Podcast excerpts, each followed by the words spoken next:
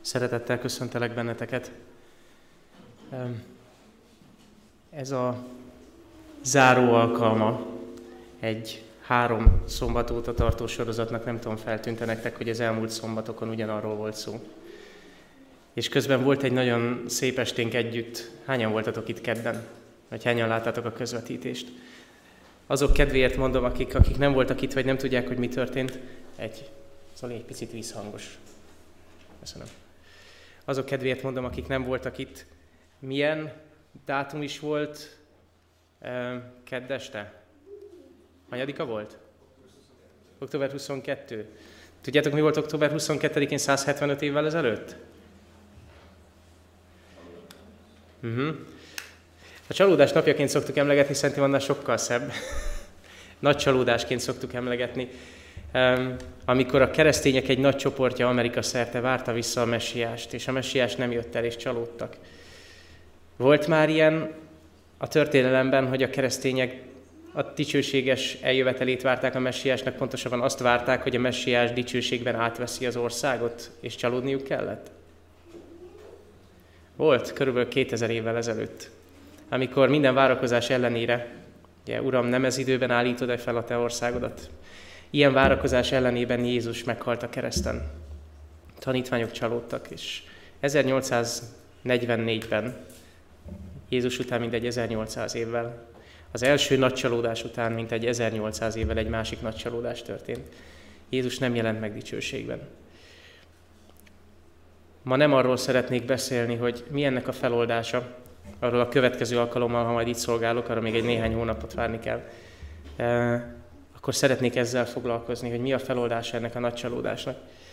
De ma szeretnék veletek együtt gondolkodni Dániel könyve 9. fejezetéről, mint egy lezárásaként mindannak, amiről az elmúlt hetekben beszélgettünk, meg együtt gondolkodtunk. És ezt a címet adtam, hogy 12 év imádság. Mit gondoltok, miért? 12 év imádság. Dániel könyve 9. fejezete. Szeretném, hogyha ki is nyitnátok, ahogy a kezetekben van. Miért 12 év imádság? Talán emlékeztek, két héttel ezelőtt, azt hiszem két héttel ezelőtt beszélgettünk arról, hogy Dániel a nyolcadik fejezetben, tehát egy fejezettel azelőtt, amiről ma délelőtt beszélgetünk, egy fejezettel azelőtt kap egy látomást. Ez életében a második látomása. A nyolcadik fejezet azzal kezdődik, hogy, hogy egy másik látomás jelent meg nekem azután, ami a múltkor volt, és az még egy fejezettel korábban van, az a hetedik fejezet. A nyolcadik fejezetben kap egy látomást, élete második látomását, ahol a nagy hatalmak, a világbirodalmak egymás elleni harcát mutatja be a Szentlélek Dánielnek, és ott áll Gábriel, mint magyarázó. És Dániel azt a szót hallja, hogy Jeruzsálem taposása, a szent hely taposása, a templom tapostatása, úgymond, 2300 estéig és reggelig tart. És később azt is hallja Gábrieltől, hogy ez a látomás az estéről és reggelről, nyilván a 2300 estéről és reggelről való látomás sok napra való. Hát 2300 nap az nem kevés, ugye? Mennyi idő az? 2300 nap és este. Hm? 6, 6, 6 egész valahány, ugye? Körülbelül 6 és fél év. De Dániel elájul és beteg egy néhány napig, ami, ami, ami számunkra egy kicsit gyanút kelt. Tudjátok, hogy miért? Mert 12 évvel később, és ez a 12 év imádság, Dániel könyve 9. fejezetében Dániel még mindig ennek a látomásnak az értelmét keresi. És előveszi Jeremiás könyvét, és elkezdi olvasgatni, és azt olvassa benne, hogy 70 évnek kell eltelni Jeruzsálem omladékain. 70 évnek kell eltelni. Ez a babiloni fogság. Na most, ezt a látomást Dániel körülbelül itt a fogság második felének az elején kapja, 549-ben. És hogyha ez a 2300 nap és este csak hat és fél év, akkor mi történik a fogsággal? Lerövidült volna. De azt olvasom, hogy Dániel elájul és beteg egy néhány napig, mert Dániel tudja, hogy ez nem 2300 nap, hanem Ez, Ezékielnél azt olvasom, hogy egy-egy napot egy esztendől kell számolni. A proféciáról van szó, egy nap, egy esztendő. És tudjátok, hogyha Ezékielt nem olvasom hozzá, csak ezt látom, hogy Dániel elájul és beteg, belebetegszik ebbe az egészbe, és 12 évvel később még mindig az értelmét keresi. Még mindig azt kutatja, hogy mi van, hát mi történt itt? Nem úgy volt, hogy 70 év? Akkor ebből lehet tudni, hogy itt nem napról és éjszakáról van szó a szó szoros értelmében, nem 24 órákról, nem 6 és fél évről, hanem 2300 évről. Igen, Dániel úgy érzékeli, hogy amikor 605-ben ő maga is még fiatalon fogságba került, és az úr azt mondta, hogy 70 év, zárójelben mondom, azt mondja, 70 évnek kell eltenni Jeruzsálem omladékain. Tudjátok, hogy Jeruzsálem csak 586-ban lett lerombolva, úgyhogy ez a 70 év nem is itt kéne, hogy véget érjen, hanem itt csak az Isten kegyelmes. Emlékeztek a pusztai vándorlásra? Azt mondja az Úr, 40 évig fogtok vándorolni. És lecsökkentette 38-ra, belevette azt a kettőt, amit már vándoroltak.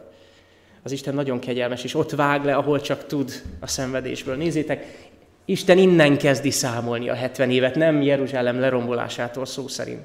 Igen, Dánielt ekkor fiatal emberként, talán 17-20 körül lehetett, ekkor viszik el fogságba. És amikor megkapja, már ugye felnőtt férfiként, középkorú emberként megkapja ezt a látomást, sőt, itt már idősebb ember kezd lenni, megkapja ezt a látomást, akkor azt hallja, hogy 2300, nem 70, hanem 2300, így érti.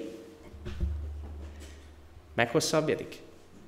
Meghosszabbodik, de hát az Úr azt mondta, hogy 70. Az Úr 70-et mondott. Azt olvassuk később a Bibliában, jön a következő nagyhatalom, a médek és a perzsák, hogyha törvényt hoztak, akkor azt nem lehetett megváltoztatni. És az Úrhoz egy törvényt, 70 év. Meg lehet változtatni? Nem. És Dániel azt mondja, te nem változol. Azt mondtad, hogy 70 év. De akkor mi ez a 2300? Mi lehet ez a 2300? És Dániel 12 éven keresztül nem kap választ. 12 év telik el, és Dániel még mindig nem tudja, mi ez a 2300 nap. Volt már 12 évig imádkoztatok valamiért? Hagyj megyek nektek egy személyeset. Volt egyszer egy konfliktusom még 2003-ban valakivel. És kézzétek el, 2015-ben az a valaki bocsánatot kért tőlem. 12 évig imádkoztam érte. Szó szerint. Te is ott voltál. 12 év után kibékültünk.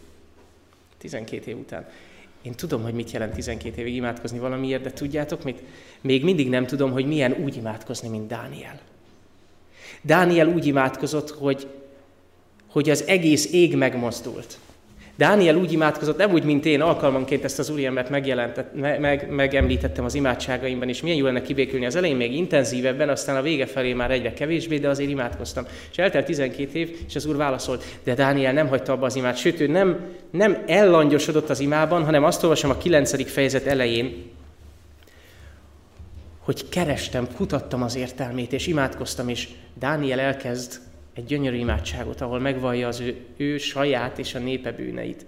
Nem úgy kezeli a népét, mint ők eltértek és bálványimádók, én sose voltam bálványimádó. Dániel tudja azt, hogy bár ő tényleg nem volt bálványimádó, de az ő bűnei is ugyanúgy halálra méltóak, mert a bűn bármilyen formában, bármilyen bűnnek a zsoldja, a halál. Halál. Lehet, hogy nem vagy bálványimádó. Lehet, hogy egy jó keresztény vagy, mint Dániel is egy, egy jó ember volt. De voltak bűnei. És azt mondja Dániel, hogy én nem mentegetem azzal a bűneimet, hogy a népem bűne még nagyobb. Vallást tettem az én bűnömről és az én népem bűnéről, és azt mondtam, megérdemeljük. Megérdemeljük, hogy ez a fogság ne 70 legyen, hanem 2300. De Uram, te egyszer azt mondtad, hogy 70, legyen 70. Könyörülj a te szolgáidon. A hatodikosokkal Bibliaórán kiszámoltuk, hogy mi történt itt elolvastattam velük Dániel imádságát, emlékeztek rá? Nye? Elolvastuk Dániel imádságát, én meg mértem stopperrel. Mindenki magának olvasta, és ilyen kettő és négy és fél perc között jött ki az imádság hossza. Azaz Dániel körülbelül mondjuk öt percig imádkozik. És az imádsága végén azt mondom, hogy még, még imádkoztam, még esedezésemet az Úr elé, az én Istenem elé terjesztettem az ő szent hegyéért. Még az imádságot mondtam, amikor az a férfiú, Gábriel, akit korábban látomásban láttam, sebességgel repülvén, megilletett engem az estéli áldozat idején, és azt mondta, Dániel, most jöttem, hogy értés, értelemre tanítsalak.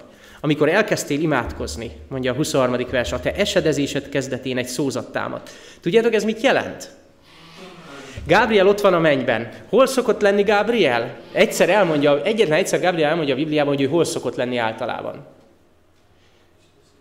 Igen, én Gábriel vagyok, mondja az Akariásnak, ugye, aki nem hiszi el, hogy neki gyereke lehet az életben, keresztény és édesapjáról beszélünk, azt mondja, én Gábriel vagyok, az Isten előtt állok, és te nem hiszel nekem? Akkor most néma leszel. Emlékeztek erre a történetre? Gábriel állandóan az Isten előtt áll. Na most, a mennyben támad egy szózat. Hogy szokott a mennyben szózat támadni, amit Isten elküld az ő angyal által? Ezt jelenések könyve elején el tudjátok olvasni. Jelenések könyve elején azt olvasom, hogy ha az atya szól, akkor azt elmondja a fiának, a fiú pedig megjelentvén az ő angyal által elküldi az ő szolgájának. Ez esetben Dánielnek, jelenések könyve esetében Jánosnak. Ez azt jelenti, hogy ebben az öt percben az atya elmondja a kilencedik fejezetben olvasható üzenetet a fiúnak, a fiú elmondja Gabrielnek, és Gabriel a maradék időben átszeli az egész univerzumot. Négy perc, ugye? Teljes idő négy perc a szózattal együtt. Tudjátok, hogy a fénynek kell nyolc perc, még a naptól idején. Van egy spanyol ének, szerintem José ismeri, Más del Sol. Fenn a napon túl van az én hazám. A menny nem 8 percre van fénysebességgel. Tudjátok, hogy Gabriel milyen sebességgel repült? Miért van ott az a szó, hogy sebességgel repülvén? Minden szó fontos. Amikor imádkozol. Amikor imádkozol, akkor az angyal sebességgel repül. Tudod, milyen sebességgel? Nem fénysebességgel.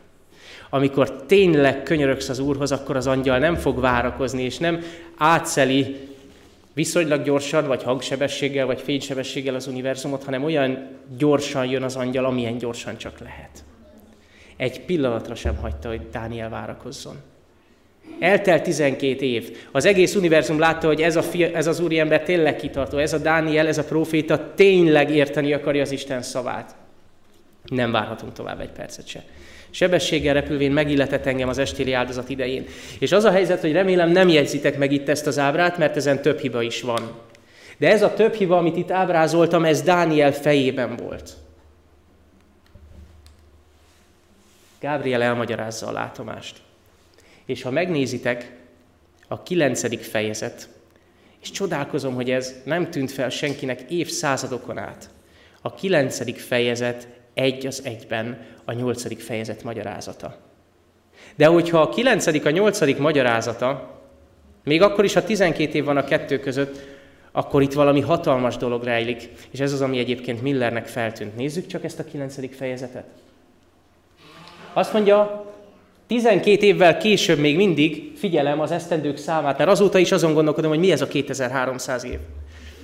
Aztán megjelenik Gábriel, akit korábban látomásban láttam. Dánielnek egyetlen egy látomása volt eddig, amikor látta Gábrielt. És ez a nyolcadik fejezet. Tehát mire utal? A kilencedik fejezet 21. verse? Hogy a nyolcadik fejezetben megismert Gábriel jött hozzám az estéli áldozat idején, akit annól az ulajpartján láttam. Azt mondja, most jöttem, 12 évet kellett várnod, de most itt vagyok, hogy értelemre tanítsalak. Azt mondja, értsd meg a látomást, a 9. fejezetben nincs látomás. A legutóbbi látomás 12 évvel ezelőtt volt. Tehát mit magyaráz el Gabriel? Azt a bizonyos 12 évvel ezelőtti látomást. Azt mondja, 77 szabatott le, vágatott le a te népedre és szent városodra. Ne a fogság 70 évével foglalkozz. Ez a látomás nem a fogságodról szólt. Ez a látomás valami sokkal nagyobb dologról szólt. Dániel, én neked nem emlékszel, azt mondtam, az utolsó napokról szól. Az utolsó napokat jelentettem ki. De tény, hogy nem csak Dániel, hanem később a tanítványok szemében is, vagy, vagy szemei előtt tekintetében, hogyha a templommal történik valami, az mit jelentett?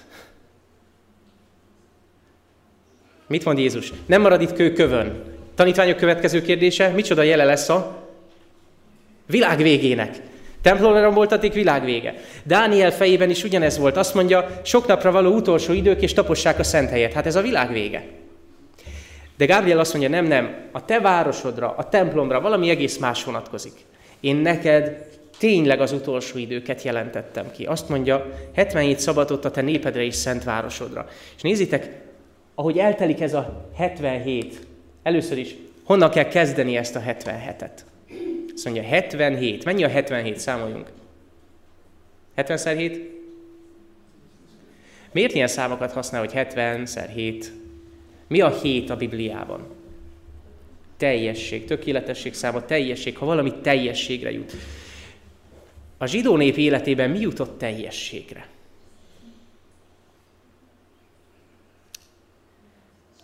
Sajnos az a helyzet, és nem a zsidóságról, mint népről, mint genetikáról beszélek, meg nem zsidó emberekről, hanem a népről, mint elhívott népről teljességre jutott a lázadás. Megpecsételték a sorsukat melyik napon? Két ilyen eset is van. Az egyik alkalommal azt mondták az ő vére rajtunk is, a mi fiainkon, emlékeztek? Nem akarunk, nem akarunk az a nép lenni, akiből a messiás származik. Inkább legyen a vére rajtunk. Ezzel gyakorlatilag ezt mondták ki, nem kérünk a messiásba. A másik ilyen eset három és fél évvel később történt. Amikor kaptak egy utolsó esélyt, egy egyszerű, de nagyon ékesen szóló és nagyon lélekkel teljes, azt mondom, lélekkel, azt, azt olvasom a Bibliában, egy lélekkel teljes férfi István szájából hallottak egy prédikációt arról, hogy ti egy elhívott nép vagytok, miért vetitek meg az elhívásotokat? És nem hallgattak Istvánra, hanem aznap őt megkövezték. Nézzétek, 77 beteljesedik. Eddig tartott az elhívás, mint nép. De, de azt olvasom a római levélben, hogy attól, hogy levágattak a nemes olajfa ágai, attól ők még visszaoltathatnak, hitáltal visszaoltathatnak. Ez azt jelenti, hogy nincs olyan, hogy a zsidók előtt bezárult az üdvösség, és ezt szeretném leszögezni. Sokan úgy gondolkodnak róla, hogy ó, hát a zsidók megpecsételték a sorsukat, megölték Jézust. Nem. Sőt, Pál azt mondja, hogy a nemes olajfa az könnyebben beoltható a nemes olajfába, a nemes olajág, mint én a vadolajág. Mondom én, Pál nemes olajág volt. Mit jelent ez?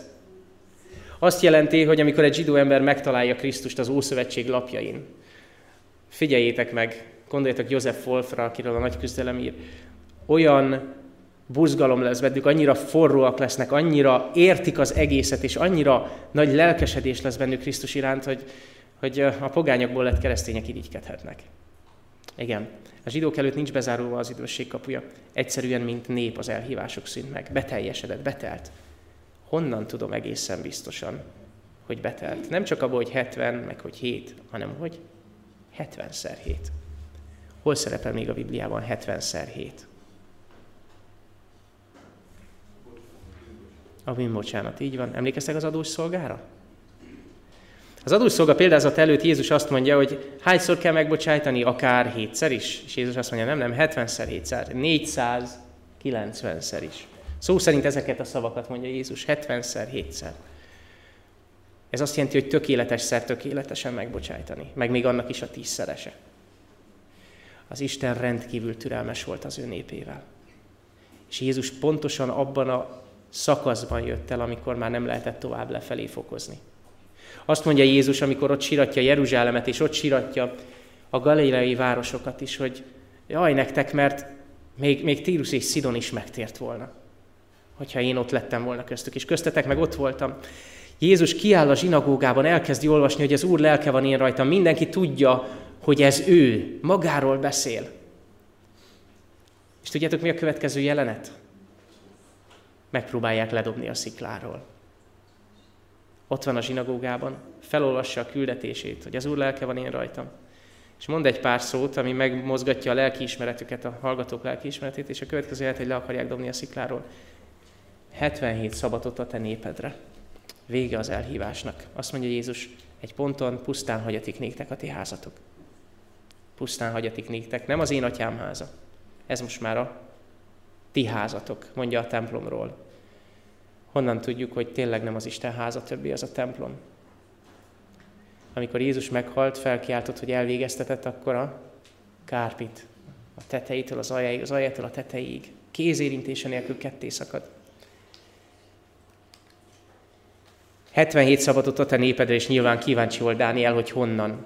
És akkor az angyal azt mondja, a Jeruzsálem újjáépítése felől való szózat keletkezésétől. Dániel, innen kell számolnod. Ez még nem most lesz, Dániel nem kapja meg, hogy mikor jön ez a szózat, de azt, ezt tudja, biztosítja erről az angyal, hogy egyszer jönni fog egy király, aki majd parancsot ad, hogy Jeruzsálemet építsék fel újra. És innentől kezdve kell számolnod. Mind a 2300 évet, de a rátok leszabott, levágott 70-szer 7 évet is, azt a 490 évet. És tudjátok mit? A 70x7 időszámítás szerint 34-ben ér véget. Zárójelben mondom, ne zavarjon össze benneteket, hogy az időszámítás előtt azt sosem írtam ki, jó? Tehát mindig nézitek oda, hogy lássátok oda, hogy IE. Oké? Okay? Azt, hogy IE, már odaírtam, egy kicsit spórolunk a helyen. Azt mondja, 77 szabatot a te népedre és szent városodra és Jeruzsálem, ezt Jeruzsálem újjáépítése felől való szózat keletkezésétől kell számolni. Ennek a szózatnak a keletkezéséről szerintem bőven beszélgettünk most szombatiskolán, meg nincs is nagyon rá idő, hogy részletezzem. De emlékeztek talán, hogy itt nem azt kell nézni, hogy a templom újjáépítése felől való rendeletek, abból volt kettő, hanem itt kifejezetten a város újjáépítéséről van szó. És az első ilyen rendelet a történelemben, a lerombolás óta 457-ben volt, ahol a király megerősítette, Esdrás könyve 7. fejezetében, hogy bírákat lehet állítani, önkormányzatot lehet alakítani, tanítsátok a törvényt. Ez azt jelentette, hogy építsetek várost falakkal, a kapuban legyen törvényhozás, stb. Gyakorlatilag Jeruzsálem megkapja az önkormányzati jogot. Magyarországon ezt már szabad királyi városnak hívtuk a középkorban, ugye? Ez olyasmi volt. Nézzétek, itt kezdődik a 70x7. De amiről ma délelőtt veletek beszélgetni szeretnék igazán, az mindaz, amit itt Gábriel felsorol. Mi történik ebben a 77-ben, és különösen a végén? Azt mondja, 77 szavatot a te népedre. Mire? Hogy vége szakadjon a gonoszságnak, bepecsételtessék a bűn, eltöröltessék a hamisság, elhozassék az örök igazság, bepecsételtessék a látomás és a proféták, felkerettessék a szentek szentje.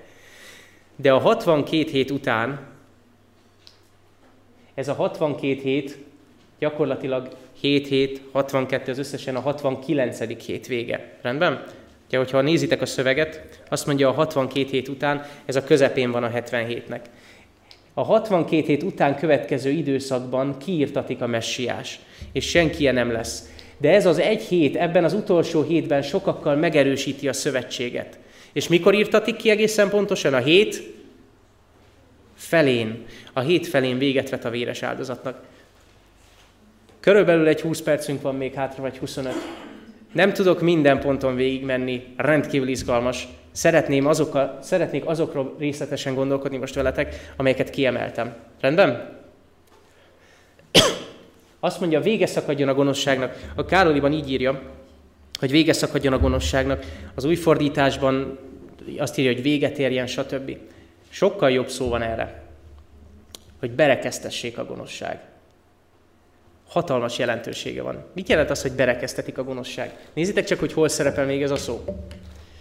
Szerepel legelőször a Bibliában a, a, akkor szerepel, amikor az egek berekeztetnek, és nem esik több eső az özönvízkor.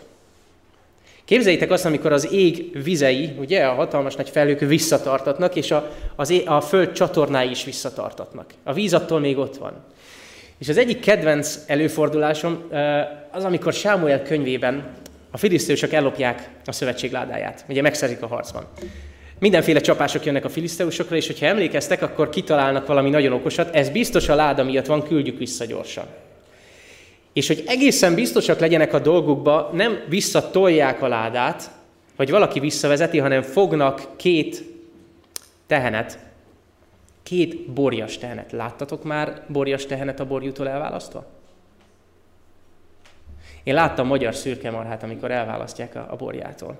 Tudjátok, ők még úgy erősebbek, meg agresszívabbak is, mint a hagyományos milkabocik. Már, bocsánat, a hagyományos német tehenek. Ugye nagyon-nagyon erőszakosak tudnak lenni. És nem tudom, hogy ott milyen fajták voltak, de egy biztos, ha a tehenet elválasztod a borjútól, a tehén megőrül, és vissza akarja kapni a borját. A borjú is meg van őrülve, és menni akar az anyukájához. És azt mondja, a borjakat berekeztették. Szerintetek mit csináltak azok a borjuk? Ugye?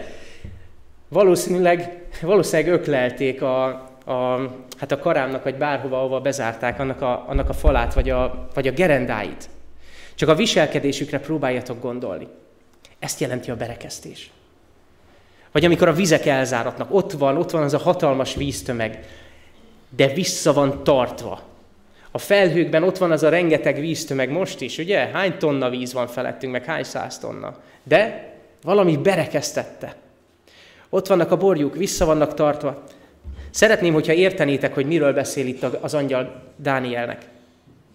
Gábriel azt mondja Dánielnek, hogy egy ponton a 490 év vége felé, ott a 400, vagyis a 69. hét vége után, amikor eljön a messiás, onnantól kezdve, amikor véget ér az ő szolgálata a földön, amikor kiirtatik, onnantól kezdve a gonoszságot valami elkezdi visszatartani. És az új szövetségben azt olvasom, hogy a test a lélek ellen törekedik, a lélek viszont a test ellen. Átértitek már ezt? Hogy a borjak megpróbálnak kitörni a karámból, hogy a víz megpróbál kizúdulni? Én átértem nem egyszer, hogy haragszom a feleségemre, és valami visszatart. És átértem azt is, amikor nem tartott vissza valami. Tudjátok, mi történik, amikor Jézus eljön? A benned, a természetedben lévő gonosz. A gonoszszal szemben. Valaki. Valaki láthatatlan, valaki, akit nem tudsz megfogni. Egy visszatartó erőként odaáll. Ő a Szentlélek. Amikor Jézus eljött, a tanítványaira lehelte a szent lelket. Azt mondja, vegyetek szent lelket, emlékeztek? És utána eltelik egy néhány nap, és jön pünkösd.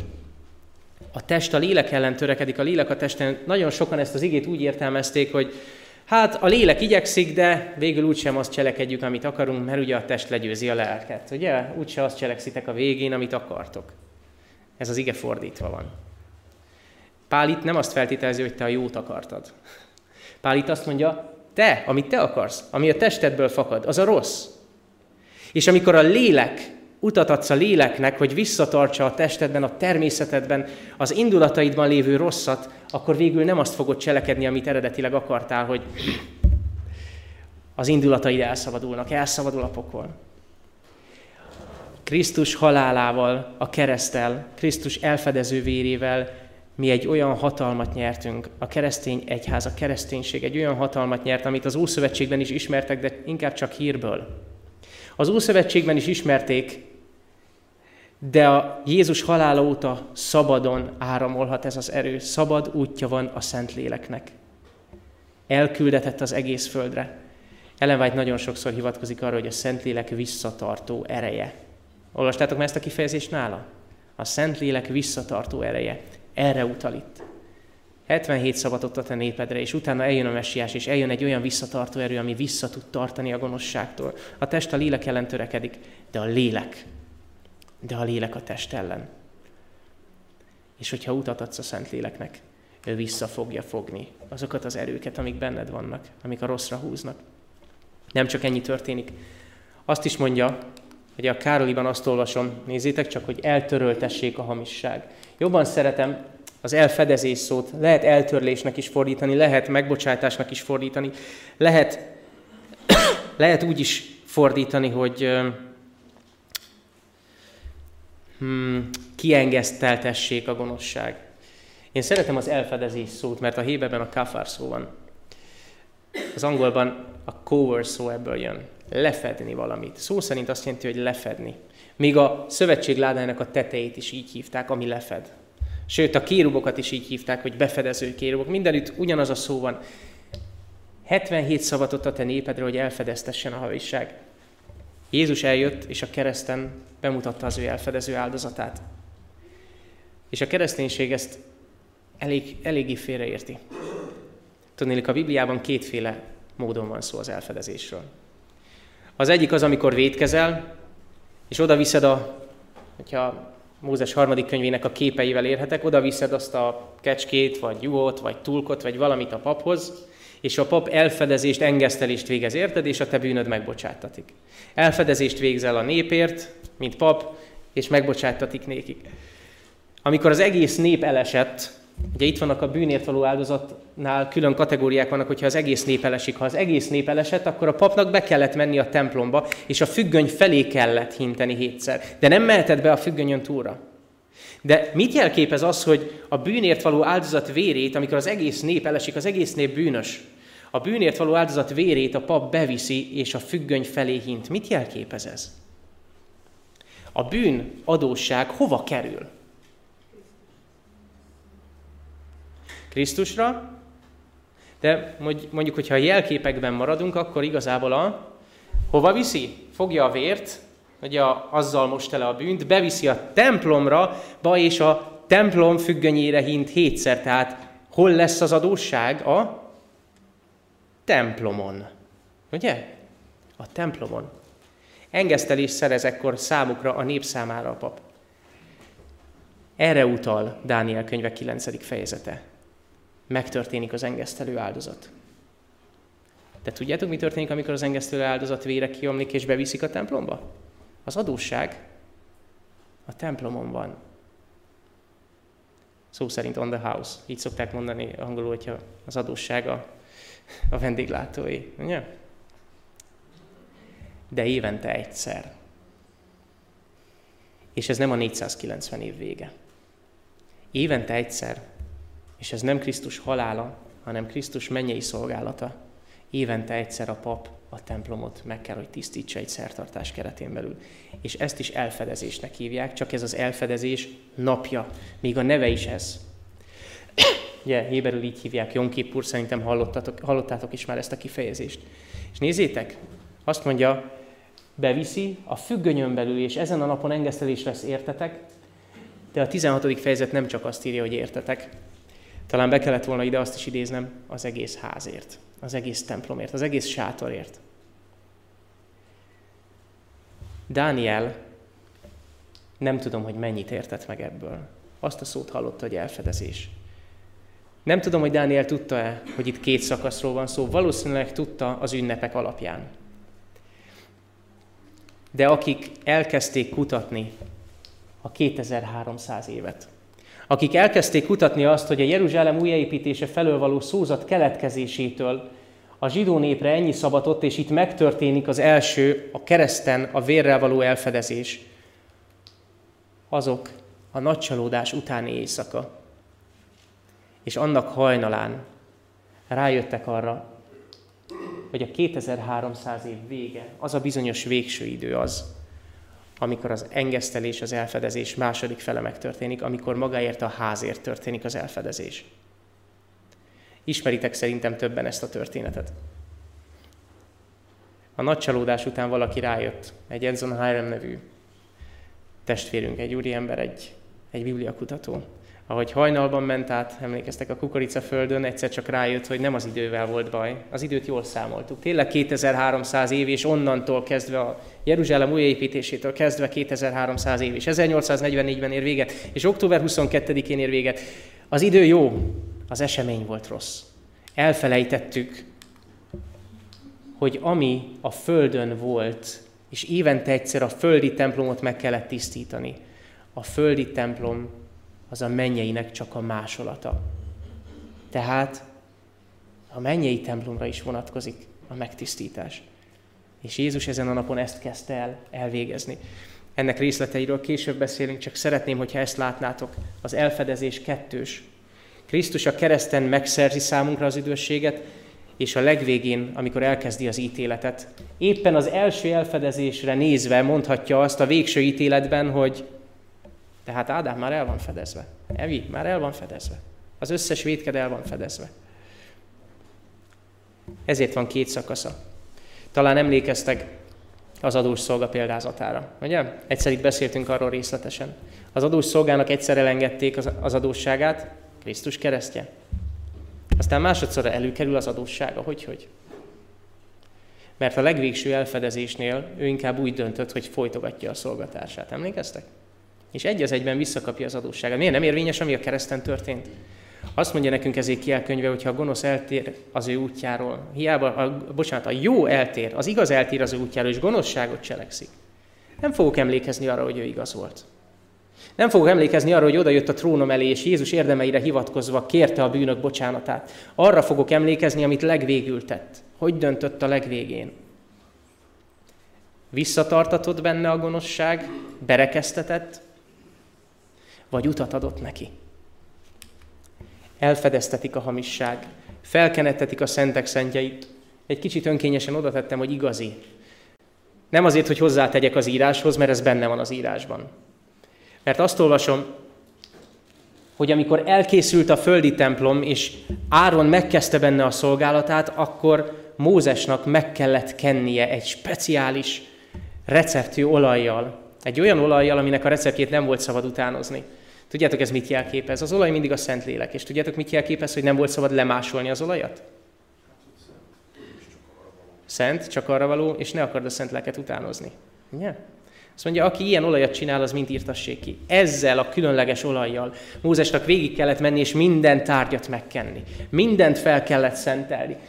És utána kezdődött el Áron szolgálata a szentében, és a ház megtelt füsttel. Jézus, ami főpapunk, azt mondja, nem kézzel csinált szentébe, az igazinak csak a másolatába, itt a másolat, nem a másolatba ment be, hanem az igaziba ment be. Tehát amikor Jézus felment a mennybe, mi volt az első dolog, amit tenni kellett? Felszentelni a mennyei szent helyet. Azt mondja, Krisztus bement az igaziba. Fel kellett szenteltetni a szentek szentjének. Olajjal meg kellett kenni. Az Isten dicsőségének, magyarul az Isten dicsőségének be kellett tölteni a templomot. És tudjátok, pünköskor tényleg ez történt. Jézus bevonult ott az angyalok énekei között. Hendel messiásban van egy gyönyörű kórus. Emlékeztek erre? Hogy ti kapuk emeljétek fel a fejéteket, hogy bevonuljon a dicsőség királya. Ki ez a dicsőség királya? Az erős és hadakozó úr. És az angyalok két kórusban énekeltek, hogy Jézus vonult be az atya elé. Ez volt pünköst. És azt írja, hogy pünköstkor, miközben a mennyben volt ez a hatalmas ünnepség, a földön, a földi hívők, akiknek már szívük, lelkük egy volt, elnyerték a szent lelket. Micsoda jelenet. A mennyben Jézus bevonul az Atya elé, az Atya elfogadja az áldozatát, megkezdi, mint papa szolgálatát, bemegy az igazi szent helybe, és itt a földön, a földön élők elnyerik a szent lelket. Azt a szent lelket, amely vissza tud tartani a bűntől, ahogy az előbb olvastuk. Az igaziba ment be Jézus. Felkenetetik az igazi szentek szentje. Tudjátok, a szentek szentje a templom legbelső része. És amikor Mózes mindent felkent, legvégül ott belül meg kellett kennie a legbelső részt is, ezzel az olajjal. Ott belül a szövetség ládáját is. Szóval amikor azt mondja, felkenetetik a szentek szentje, az azt jelenti, hogy már minden más is fel van kenve, igaz? Felkenetetik a szentek szentje. Ez történik a 490 év végén. De azt mondja, a 62 hét után, a Károli úgy mondja, hogy múlva, de ott szó szerint az hogy után. Tehát a 62 hét utáni időszakban valamikor kiírtatik a messiás, és senki nem lesz. Ki tudja leírni 500 évvel Jézus szenvedései előtt, 560 évvel Jézus szenvedései előtt, hogy Jézus úgy fog szenvedni, hogy közben mindenki elfordul tőle. Ki tudja azt leírni ezer évvel Jézus szenvedése előtt, hogy én Istenem, én Istenem, miért hagytál el engem? Ki tudja azt leírni másik 500 évvel Jézus szenvedései előtt, hogy sebeket kapok, és ezeket a barátaim házában ejtették rajtam? A Szentlélek Jézus szenvedéseiről mindent kijelentett. És hogyha teljesen akarod látni a képet, nem elég, hogyha Dánielt olvasod meg Mátét. Látnod kell az összes profétát. Dániel összefoglalja nekünk. Azt mondja, 62 hét után kiírtatik a messiás, és senki nem lesz. Nézzétek, amikor Jézus letartóztatják a tanítványok, mit csinálnak? Elfutnak. Ott van Mária, és Máriától is elköszön Jézus a kereszten. Azt mondja Jánosnak, imhol a te anyád, imhol a te fiad. Viselt gondját én már nem tudom, elköszön az édesanyjától. És végül kitől köszön el? Hát nem elköszön, hanem kihez kiállt? Az édesapjához. És tudjátok mit? Azon a ponton az atya tényleg el kellett, hogy forduljon Jézustól. Amikor Dávid megírta ezt a Zsoltárt ezer évvel korábban, hogy én Istenem, én Istenem, miért hagytál el engem? Dávidnak mélypontja volt, de őt elhagyta az Isten? Nem. Nem.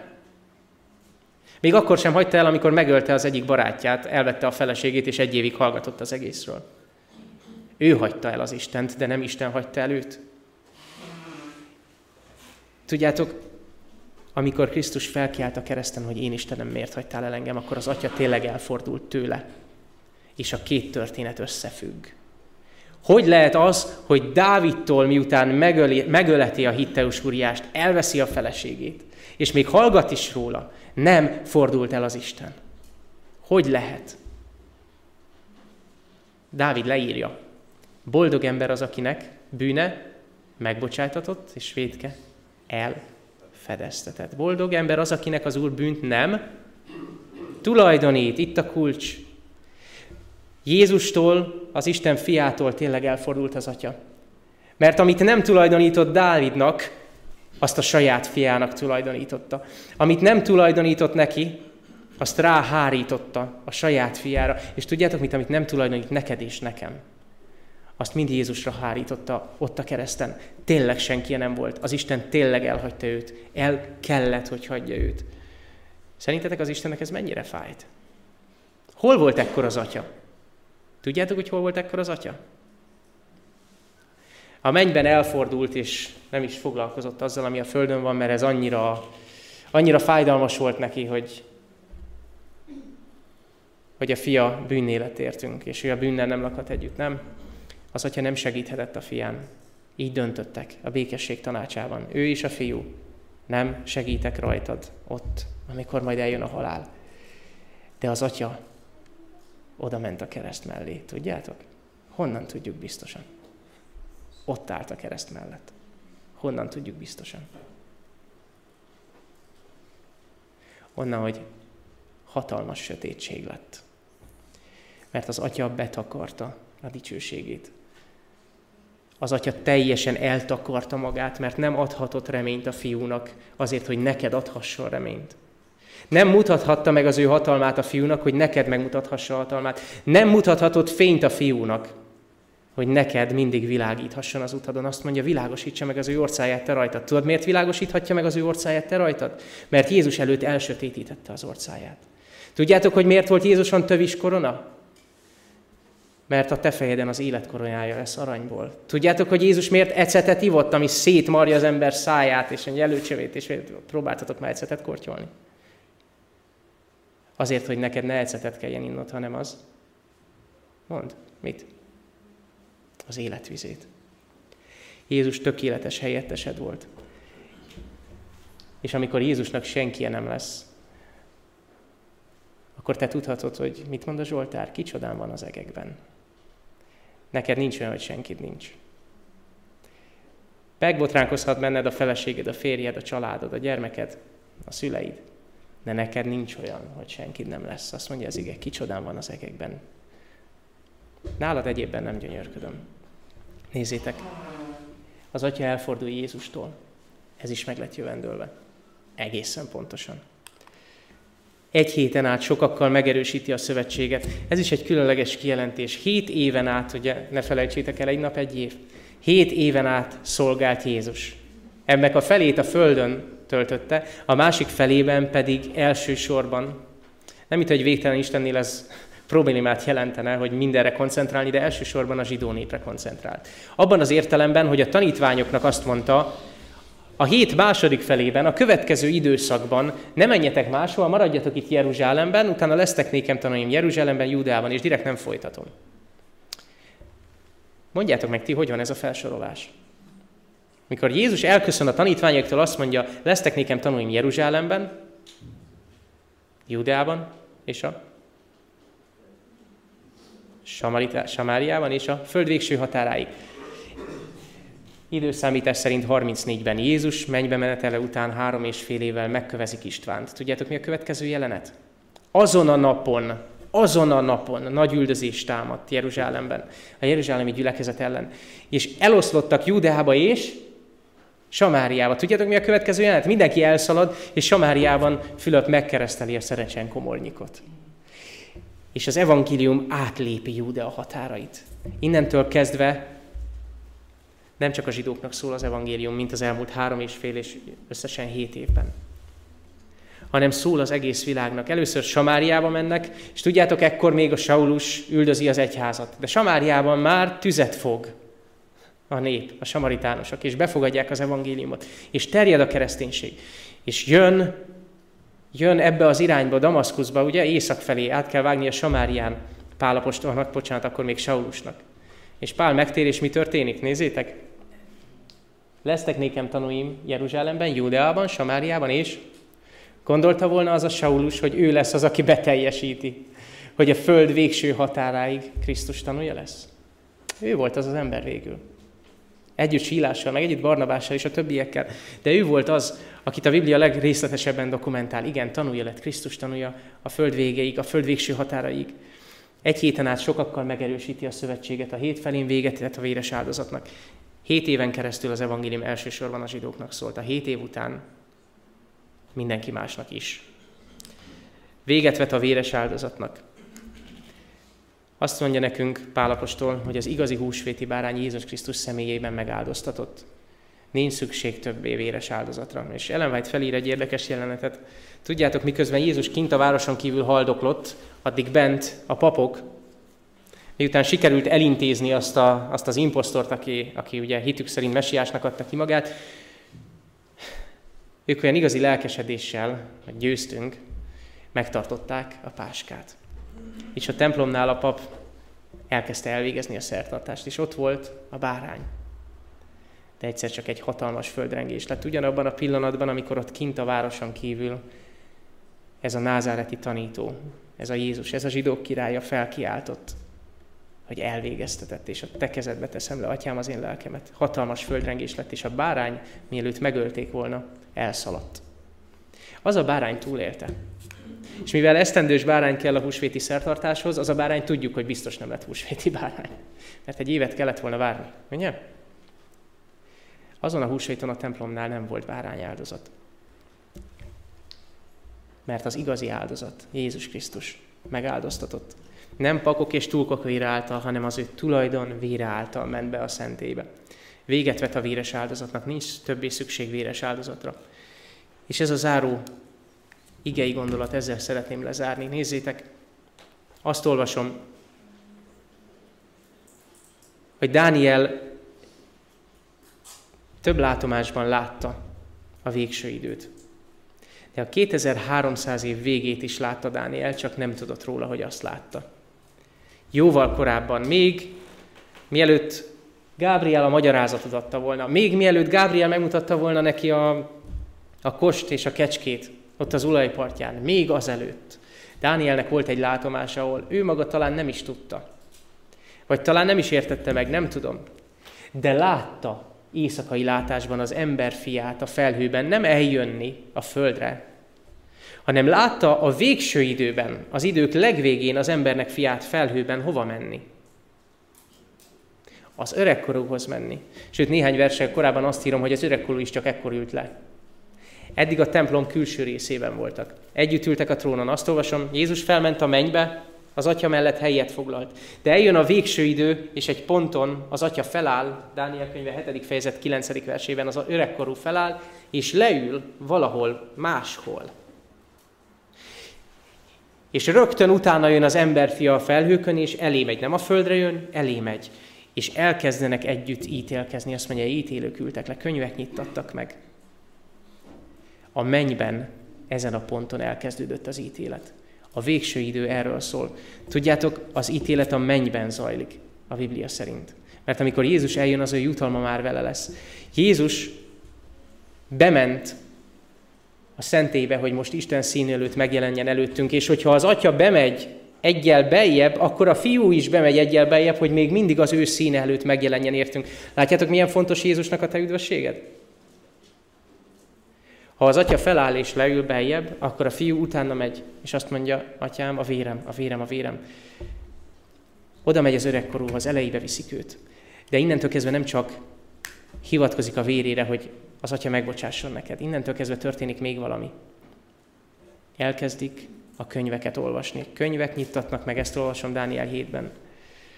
És hogy a könyveken végigérnek és eljutnak a te életedig, az én életemig, és azt megvizsgálja az atya és a fiú az angyalok jelenlétében.